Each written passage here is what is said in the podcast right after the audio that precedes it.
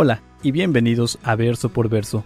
En este espacio estaremos estudiando la palabra de Dios en la voz del pastor Juan Parra. Si aún no tienes alguna iglesia en donde congregarte, te invitamos a Capilla Calvario de Oxnard. Estamos localizados en el 1925 Eastman Avenue, en la ciudad de Oxnard, California.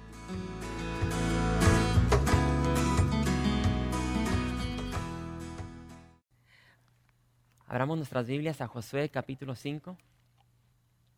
¿Todos están ahí? Perfecto.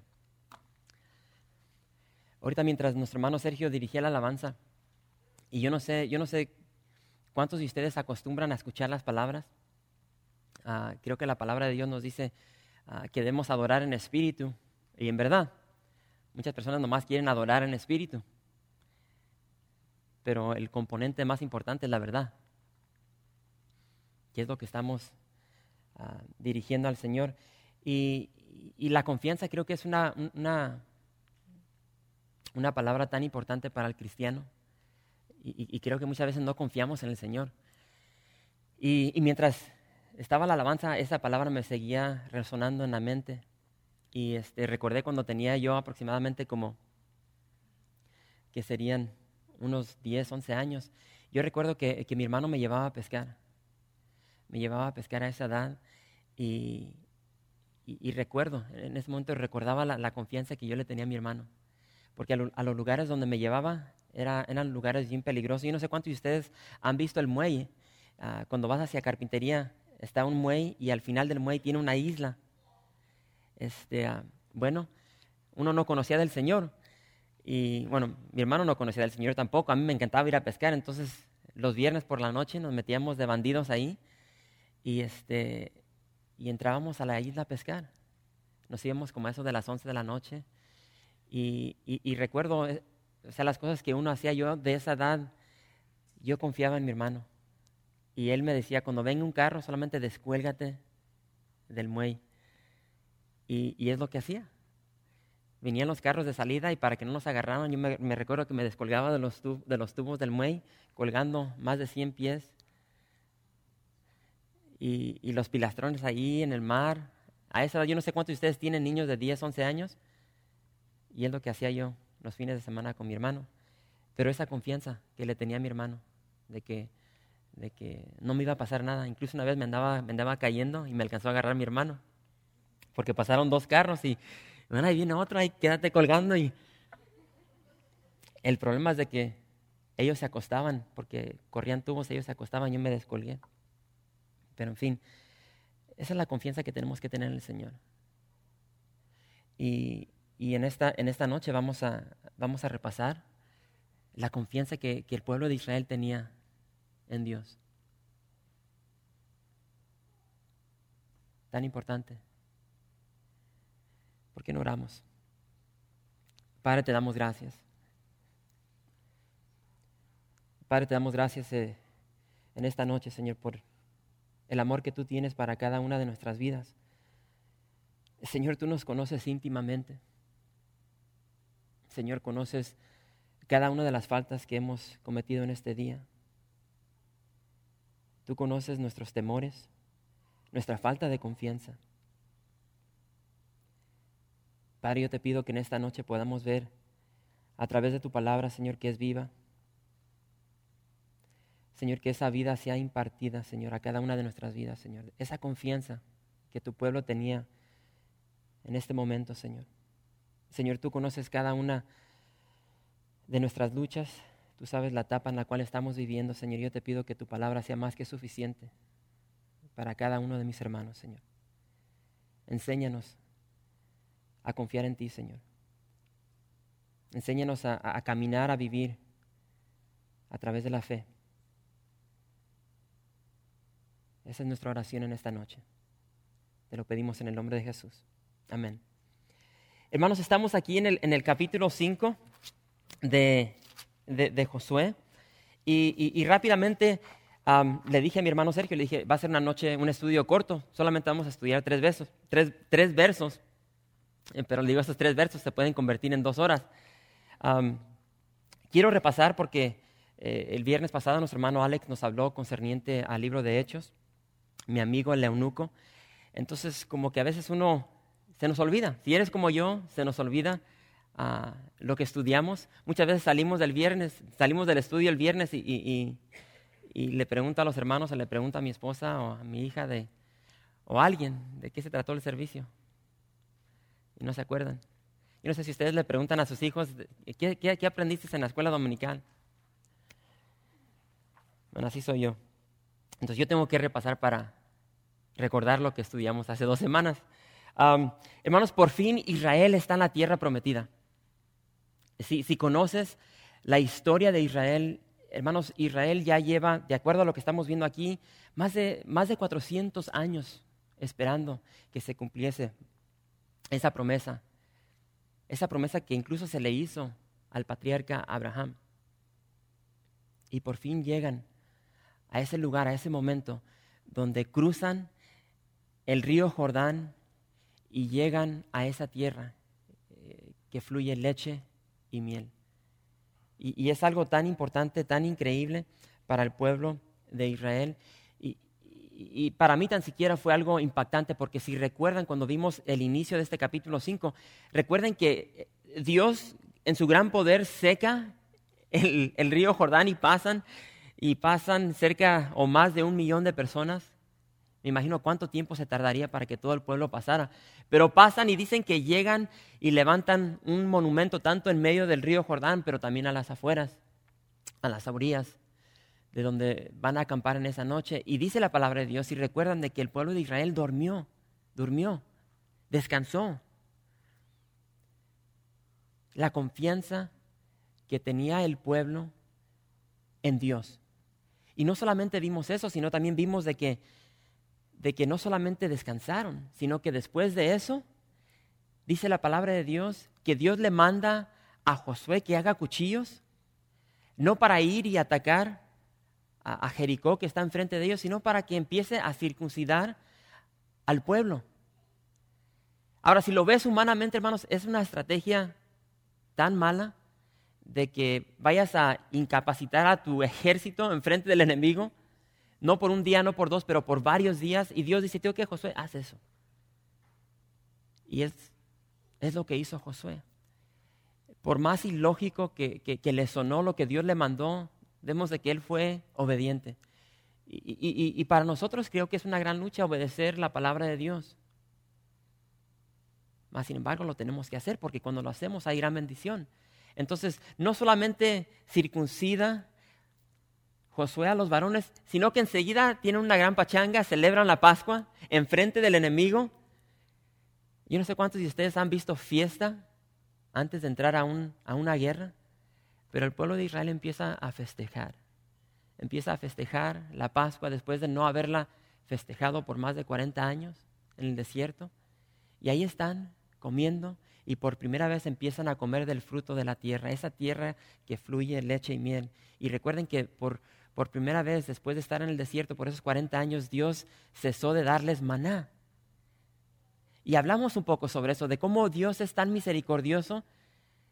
Su gracia es, es algo increíble, algo que nos asombra, porque recuerden toda esa rebeldía del pueblo de Dios contra Dios, Dios jamás les dejó de dar el maná. Cada mañana fielmente ellos salían y ahí estaba la provisión para ellos. Incluso sabemos de que les dio carne, les dio agua. No importó esa rebeldía. Pero aquí vemos de que cesó, cesó ese maná. ¿Por qué? Porque ya estaban disfrutando de la rica bendición de esa tierra, una vez más, que, que fluye leche y miel. Dios hizo rodar ese oprobio, esa vergüenza del pueblo de Israel, ese oprobio de, Egipto. Y, hermanos, mientras yo leía esa porción y digo todo el oprobio que Dios ha rodado de mi vida, a veces creo que, siempre nos enfocamos en no recordar el pasado, pero a veces, tan siquiera para mí es bueno recordar el pasado, de dónde me sacó el Señor, para recordar su gracia, su misericordia. Ah, algo increíble. Y, y vimos eso, hermanos, de cómo Dios quitó ese, ese, ese propio, esa vergüenza de Israel. Y vimos ese salmo, Salmo 27, donde el salmista dice, Jehová es mi fortaleza, o es la fortaleza de mi vida, de quién he de atemorizarme. Llegamos, hermanos, a Josué capítulo 5, el verso 13.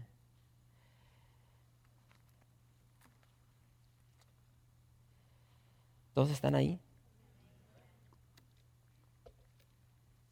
Y dice así, la palabra del Señor. Dice, estando Josué cerca de Jericó, alzó sus ojos y vio a un varón que estaba delante de él, el cual tenía una espada desenvainada en su mano.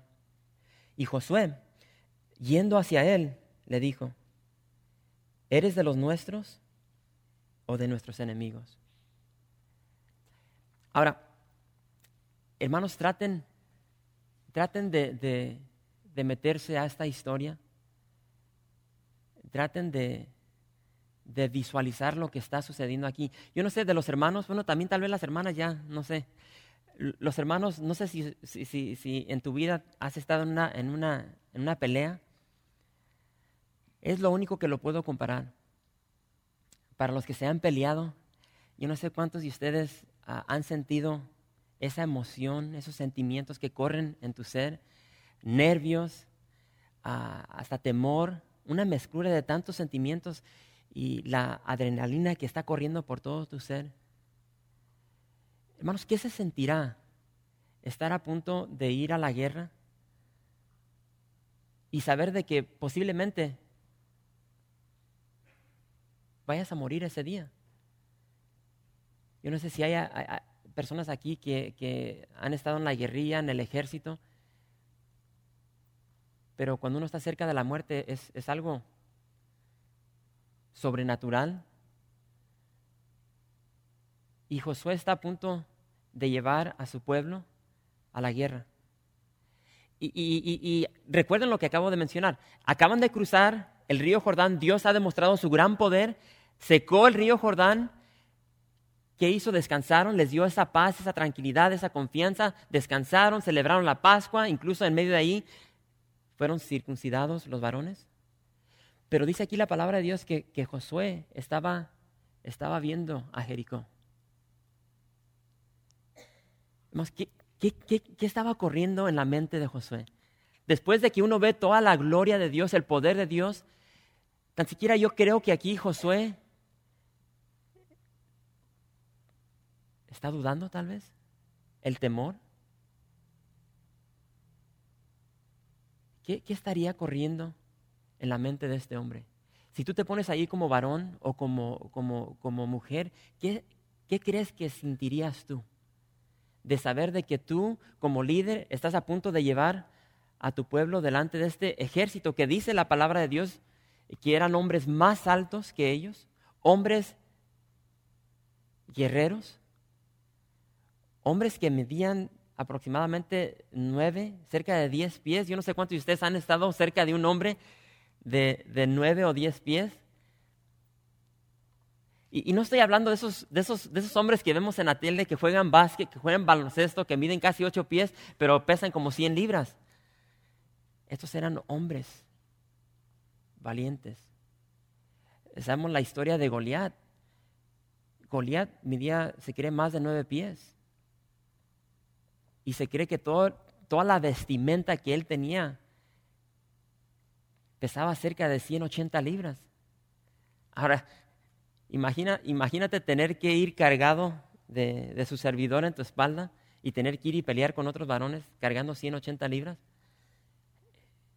Este es el pueblo que está al frente del pueblo de Israel. Ellos tienen que ir y atacar a este pueblo. Y Jericó está rodeada de, un muro. ¿Y cómo van a penetrar esas paredes? E, el pueblo de Israel acaba de salir de dónde? Del, desierto. No tienen, no tienen, maquinaria para destruir estos muros, no tienen absolutamente nada. Si acaso tienen, tienen que tienen cuchillos hechos de piedra.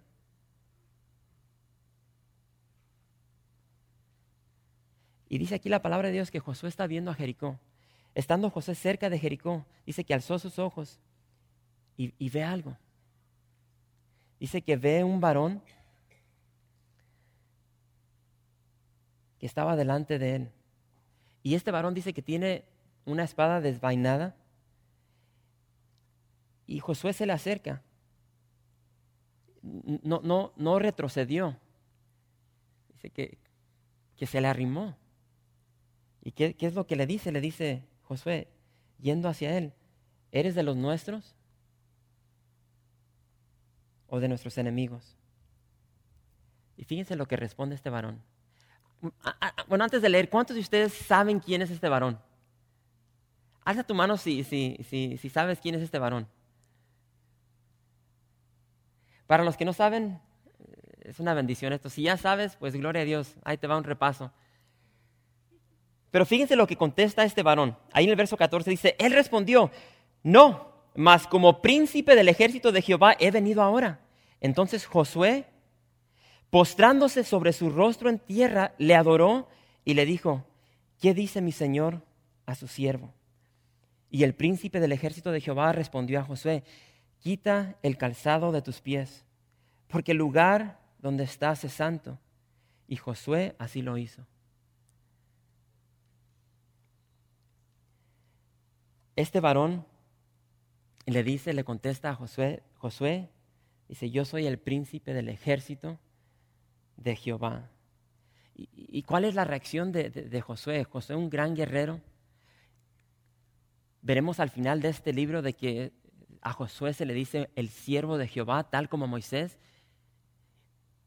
Este hombre que estuvo al pie de, su maestro Moisés, dice que cuando ve a este varón y escucha lo que él... Ahora sí, mejor, ¿verdad? Se me está yendo la voz por tanto gritarle a los adolescentes, no hacen caso. Y no es de que no hagan caso, es que siempre traen, les hablaba y les hablaba y traen los audífonos. Hermanos, Josué cae postrado delante de este varón. Y dice que, cae postrado y empieza a qué? Empieza a adorar. Algo increíble. Hermanos, yo no sé qué es lo que viene a tu mente cuando estás en un problema. ¿Qué corre por tu mente en una situación difícil? donde realmente no encuentras la salida, donde no sabes qué es lo que va a suceder, no sabes lo que el día de mañana va a traer.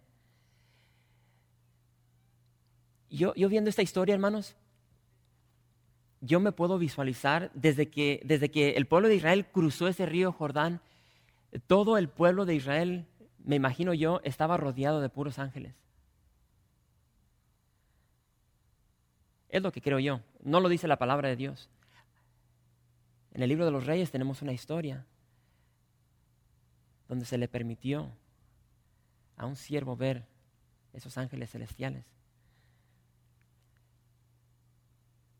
Pero vemos de que Josué tiene que actuar. Y tal vez estás aquí en esta noche y has llegado a una etapa de tu vida, una circunstancia donde tienes que actuar tienes que tomar una decisión. Y ha llegado el momento donde Josué tiene que actuar. Ya hizo lo que hizo, ya cruzó, ya vio la gloria de Dios. Pasaron a salvo, en seco, descansaron, fueron circuncidados, ya celebraron. Hay que actuar. Y Josué pregunta, ¿qué dice mi Señor a su siervo. Y tal vez esa es la pregunta que tú le tienes que hacer al Señor en esta noche. Señor, ¿qué quieres que yo haga? ¿Cuál es tu perfecta voluntad para mi vida? Porque muchas veces no queremos hacer la voluntad de Dios, queremos hacer la nuestra. Y Josué le dice, Señor, en pocas palabras, ¿qué quieres que yo haga? Y este príncipe del ejército de Jehová le dice, Josué, quita el calzado de tus pies, porque el lugar donde estás es santo. Y Josué lo hizo. Hermanos, ¿qué tenemos que quitar de nuestra vida en esta noche? Estamos delante de la presencia de Dios, estamos delante de su santidad, y Él nos dice en esta noche, quita el calzado a tus pies, porque el lugar donde estás es santo. Obedecer. Josué obedeció. Por la reacción, hermanos, de, Josué, hablando un poco sobre quién era Josué y viendo su reacción de cómo él cae postrado delante de, este príncipe. Y yo sé que, para los que han estudiado esto hay, hay tantas interpretaciones, bueno, no tantas, una o dos. Pero yo creo de que este príncipe es nada menos que nuestro Señor Jesucristo. Y para los que, para los que han estudiado en el, en el, instituto, tienen un término que usan, uh, una cristofanía o, una teofanía. Una cristofanía es una, ah, como pueden ver ahí, yo simplemente digo, es una manifestación visible de Dios. Yo creo de todo corazón que Jesús es Dios entonces, antes de su encarnación, creo que Jesús se, manifestó, lo pudieron ver visiblemente en el Antiguo Testamento. Y este varón que está delante de Josué con la espada desvainada, creo yo, es Jesucristo. Es por eso que Josué cae postrado y le adora. Ahora, ¿por qué creo esto? Quiero llevarnos a través de unas escrituras bien interesantes, ah, no, todas, algunas, uh, ¿Quién de ustedes sabe quién es el ángel de Jehová? No sé si han estudiado sobre el ángel de Jehová. Nomás enseñen, enseñen sus manos. No les dé pena. El ángel de Jehová, Jesucristo. Jesucristo es Jehová. Jehová es Jesucristo. Entonces quiero, quiero, si traes notas, empieza a apuntar, porque es tan interesante lo que vamos a ver. Y como les digo, solamente es una porción de lo que vamos a ver en esta noche. Así es que les quiero, les quiero enseñar lo que dice la palabra de Dios concerniente a quién es este príncipe del ejército de Jehová. Vamos a estudiar quién es el ángel de Jehová, que ya les dije es Jesucristo. Así es que, ¿todos están listos? A la llevo, Sergio.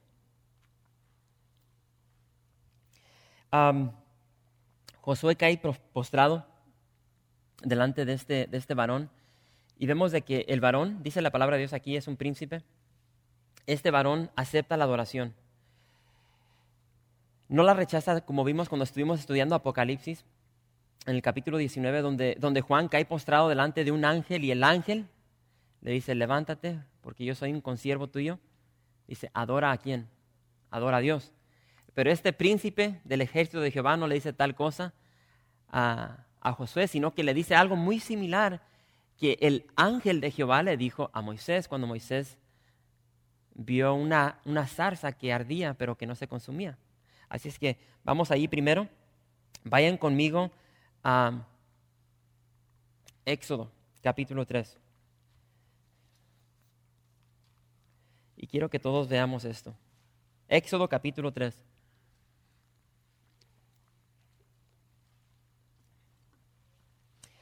Aquí en Éxodo capítulo 3, hermanos, se nos dice una vez más sobre este ángel de Jehová.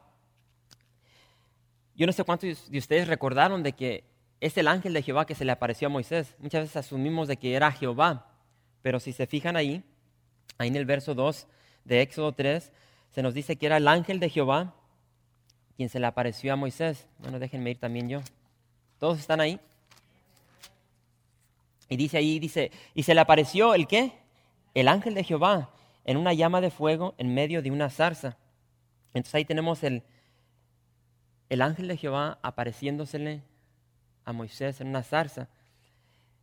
En el verso 4 ya cambia todo. En el verso 4 dice, viendo Jehová que él iba a ver, lo llamó Dios de en medio de la zarza. Entonces no sé si pueden ver que, en, en, un verso dice es el ángel de Jehová, en otra dice es Jehová, en la otra dice Dios.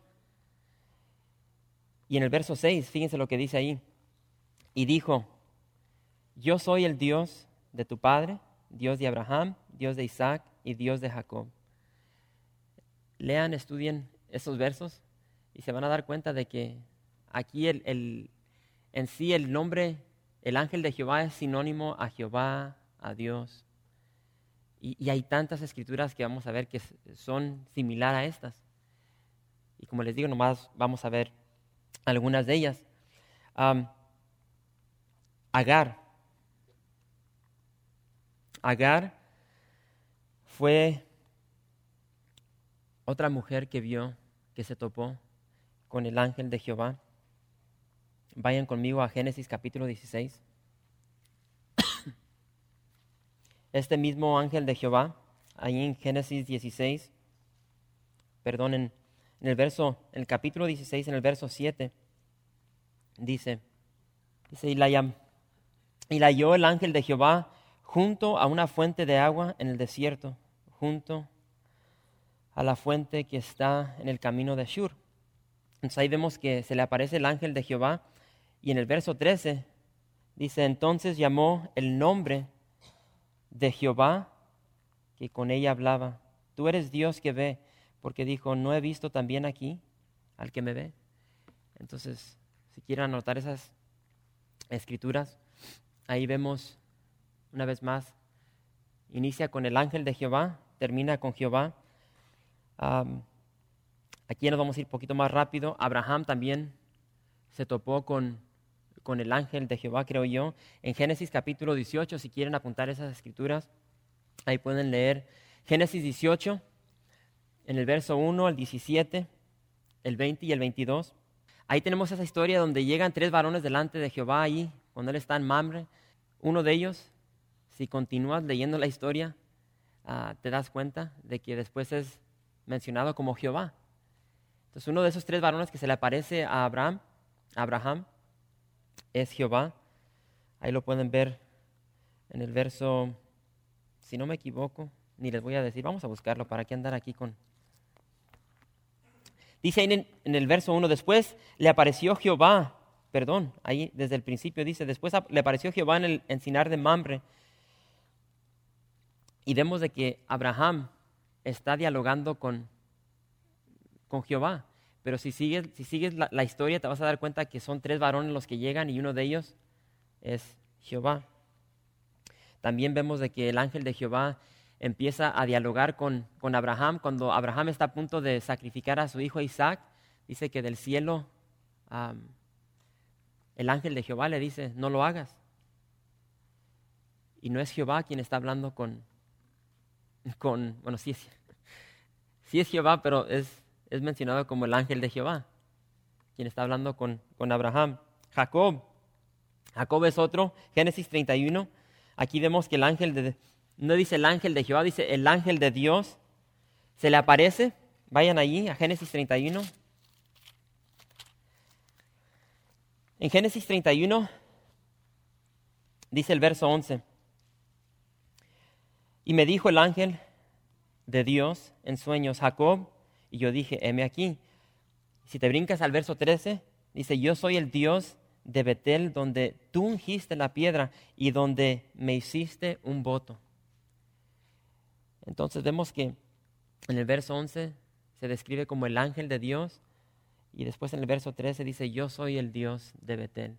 Y si regresas al capítulo 28, a esa historia, a esta escena donde sucede ese, ese evento en Betel, ahí te vas a dar cuenta en el verso 13, Génesis 28, 13 dice, y he aquí Jehová estaba en lo alto de ella, el cual dijo, yo soy Jehová, el Dios de Abraham, tu padre, y el Dios de Isaac.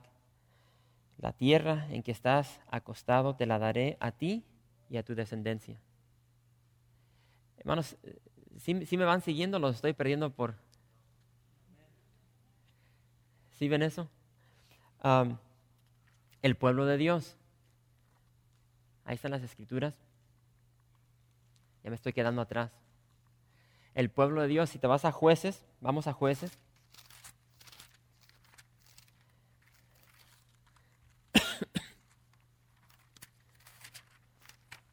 Está adelantito de Josué. Y ahí dicen jueces capítulo 2. ¿Están todos ahí? Dice, el ángel de Jehová subió de Gilgal a Boquim y dijo, yo os saqué de Egipto y os introduje en la tierra de la cual había jurado a vuestros padres, diciendo, no invalidaré jamás mi pacto con vosotros.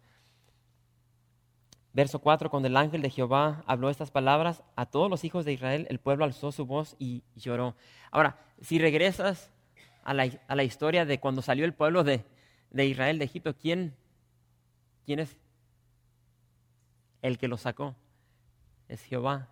Pero aquí vemos que el ángel de Jehová está diciendo, yo los saqué de la tierra de Egipto. Entonces, una vez, una vez más vemos que el ángel de Jehová es un sinónimo a Jehová, el ángel de Dios, un sinónimo a, a Jehová. Incluso, una vez más, vemos aquí en el capítulo 5 de Josué, ya no dice el ángel de Jehová, dice el príncipe del ejército de Jehová. Y vemos la misma reacción de parte de Josué que de Moisés, cae postrado delante de él, lo adora. Este príncipe no le dice que se levante, que adore a Dios. ¿Por qué? Porque está delante de la presencia de Dios. Y las mismas palabras que le dijo el ángel de Jehová a Moisés, se las dice este príncipe del ejército de Jehová a Josué, quita el calzado de tus pies porque en el lugar que estás es santo. Entonces, seguimos. Jueces, más adelantito, capítulo 6. Hermanos, hay una, un sinnúmero de pasajes que hablan sobre todo esto. Apunten esas escrituras para cuando lleguen los testigos de Jehová.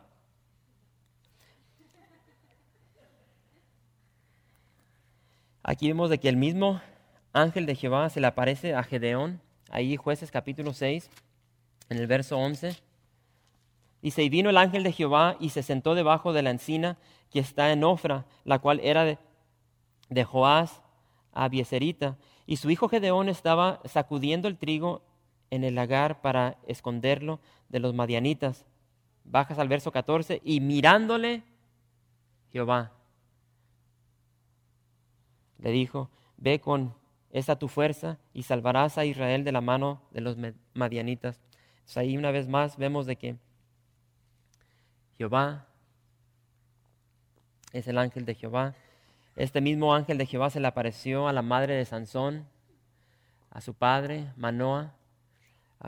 ahí en jueces, si se van adelante al capítulo 13, de los versos 3 al 23, si los quieren apuntar. Y, las palabras de Manoa lo dicen todos, ciertamente moriremos porque a Dios hemos visto. El ángel de Jehová es Dios. lo cierto de, y estas solamente son unas escrituras, tiene la historia donde se le aparece a David antes de que el ángel viene a destruir al pueblo de Israel, porque se le subió el orgullo, la vanidad a David. Hay un, un sinnúmero de escrituras donde vemos esto. Pero concerniente a lo que estábamos viendo, si regresamos a Josué capítulo 5, ahí este, este mensajero divino, hermanos, ha llegado a traer juicio.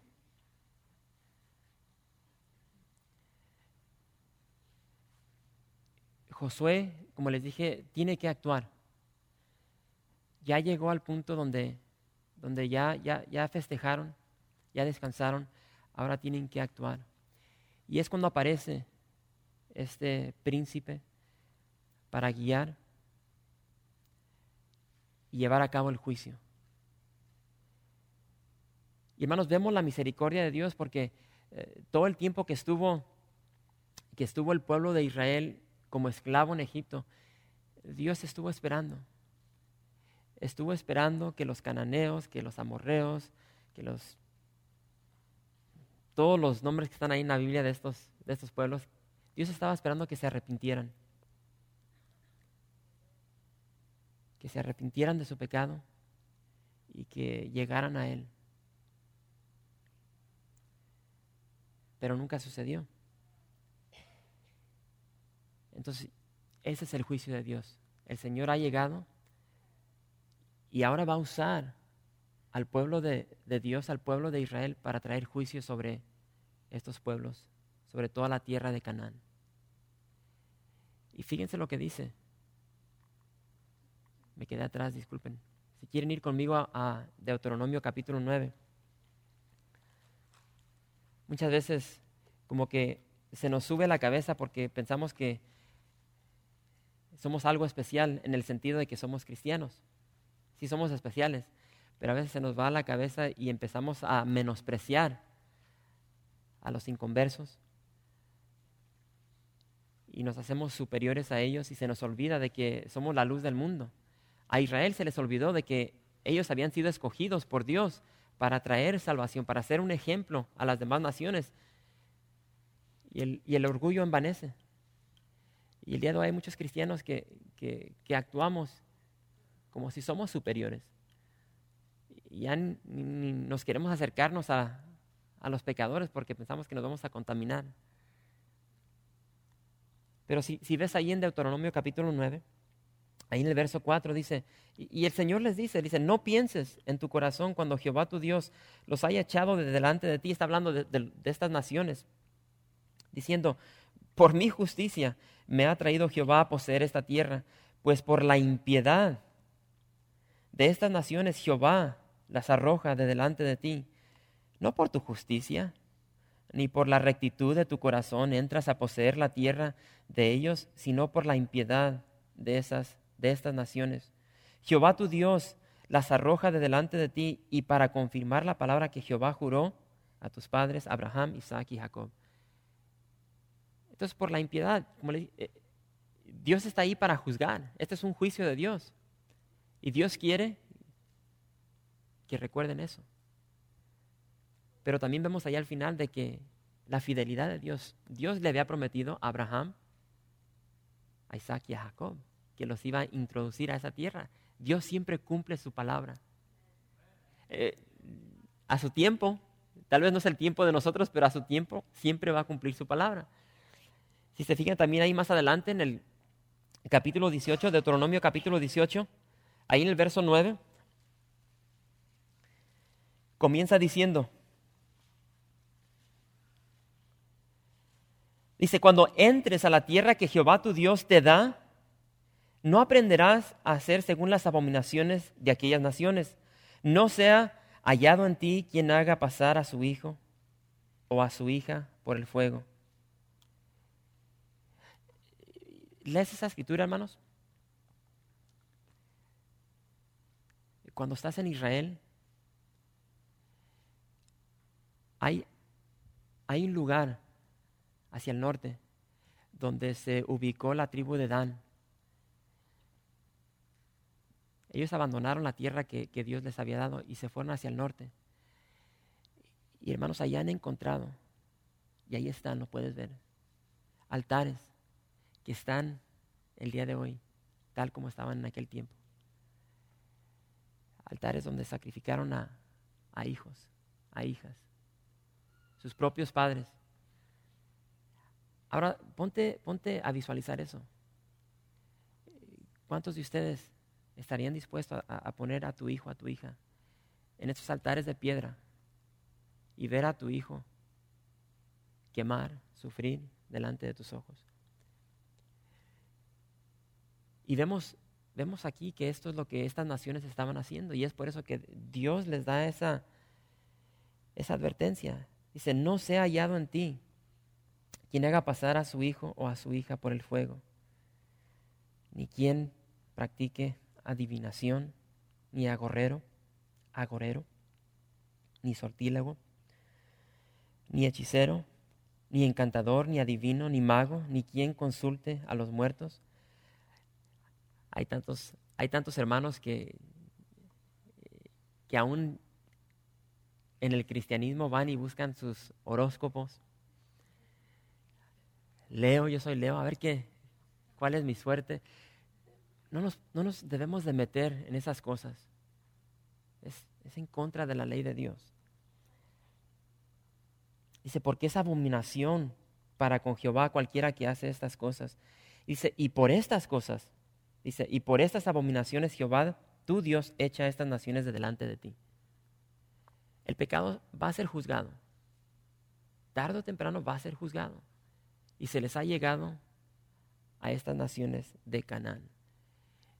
Y el hecho de que el pueblo de Dios está ahora en esa tierra prometida, ellos están ahí con un propósito, con una misión. Esa misión es de llevar a cabo el juicio de Dios. El juicio de Dios ha llegado sobre estas naciones. Hermanos, vemos lo que Dios ha hecho en su pueblo. Se ha mostrado fiel a ellos, fiel en cumplir esas promesas que le hizo a Abraham, a Isaac, a Jacob. Hemos visto su poder de secar el, río Jordán. Yo no sé si en esta noche tú necesitas el poder de Dios. Dios tiene poder. Vimos cómo les quitó el oprobio del mundo, de Egipto. Les ha proveído alimento para que celebraran la Pascua. Y, recuerden, hermanos, todo esto está sucediendo en territorio de enemigo. Están enfrente de Jericó, enfrente de esos gigantes. Pero con, con Dios estamos confiados. Porque el príncipe del ejército de Jehová siempre está con nosotros. Y, algo muy distinto, que no era real para, para los del Antiguo Testamento, es de que el Señor está en nosotros. Traten de comprender eso. Ese príncipe del ejército de Jehová, Jesucristo, está en nosotros, está en cada una de nuestras vidas. Hermanos, caminemos en el Espíritu. Es tan fácil para nosotros caminar en la carne. Es tan fácil para nosotros satisfacer los deseos de nuestra carne. Pero tenemos que llegar, como mencioné la semana pasada o hace dos semanas, tenemos que llegar a nuestro propio Gilgal, donde tenemos que hacer rodar la carne. Esa carne que, que nos impide hacer la voluntad de Dios en cada una de nuestras vidas. Caminemos en el Espíritu haz lo que tengas que hacer, hagamos lo que tenemos que hacer para caminar en el Espíritu y no en la carne, recordando de que el Señor está con nosotros. Y eso es tan fácil olvidar, hermanos. Y eso yo lo veo en mi vida y lo veo en el pueblo de Dios, de que, hermanos, olvidamos de que el Señor está con nosotros. Y cuando olvidamos de que el Señor está con nosotros, no hay confianza. Y si no hay confianza, hay temor, hay desconfianza. Y nos dejamos guiar por lo que vemos. Nos dejamos guiar por lo que estos ojos están viendo. Y la palabra de Dios dice que el justo por la fe vivirá. No andamos por vista, andamos por fe. Y aunque no podemos ver al Señor, Él está con nosotros, está en nosotros. Y es por eso que Pablo nos dice, porque el ocuparse en la carne, dice, es muerte. El ocuparse en la carne es muerte, pero dice, pero el ocuparse en el espíritu es vida y es paz. Y esa es la clave. Caminemos en el espíritu. Ahora, la pregunta es, ¿qué, qué significa caminar en el espíritu? ¿Cómo se ve eso? ¿Qué tengo que hacer para para caminar en el Espíritu? ¿Cuántos rezos tengo que decir?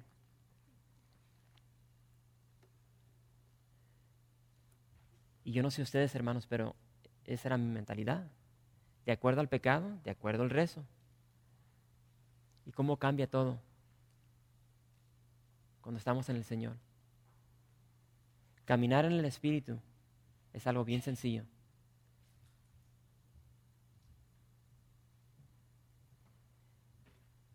No es algo sobrenatural, no es algo complejo. Caminar en el Espíritu es dejar que el Espíritu te guíe. Así de sencillo. Pero cuán difícil es. ¿Por qué? Porque el yo, nuestra carne, quiere el control. Y es por eso que tenemos que crucificar la carne. Dejemos que la palabra de Dios, dijo Jesús, es espíritu y es vida. Dejemos que la palabra nos guíe. Y al guiarnos, por más absurdo, por más ilógico que, sean las cosas en nuestra vida, hermanos, solamente obedezcamos la palabra de Dios y caigamos delante de la presencia del Señor en adoración. Gracias por visitar calvariooxnar.org. En este sitio web podrás encontrar información fresca cada semana, como los servicios previamente grabados, los cuales están disponibles para ti para que los puedas escuchar en cualquier momento. Estamos seguros que este material será de gran edificación espiritual para tu vida y para tu familia. La visión de Capilla Calvario de Oxnard es ser como Jesús, aprendiendo y viviendo la palabra de Dios.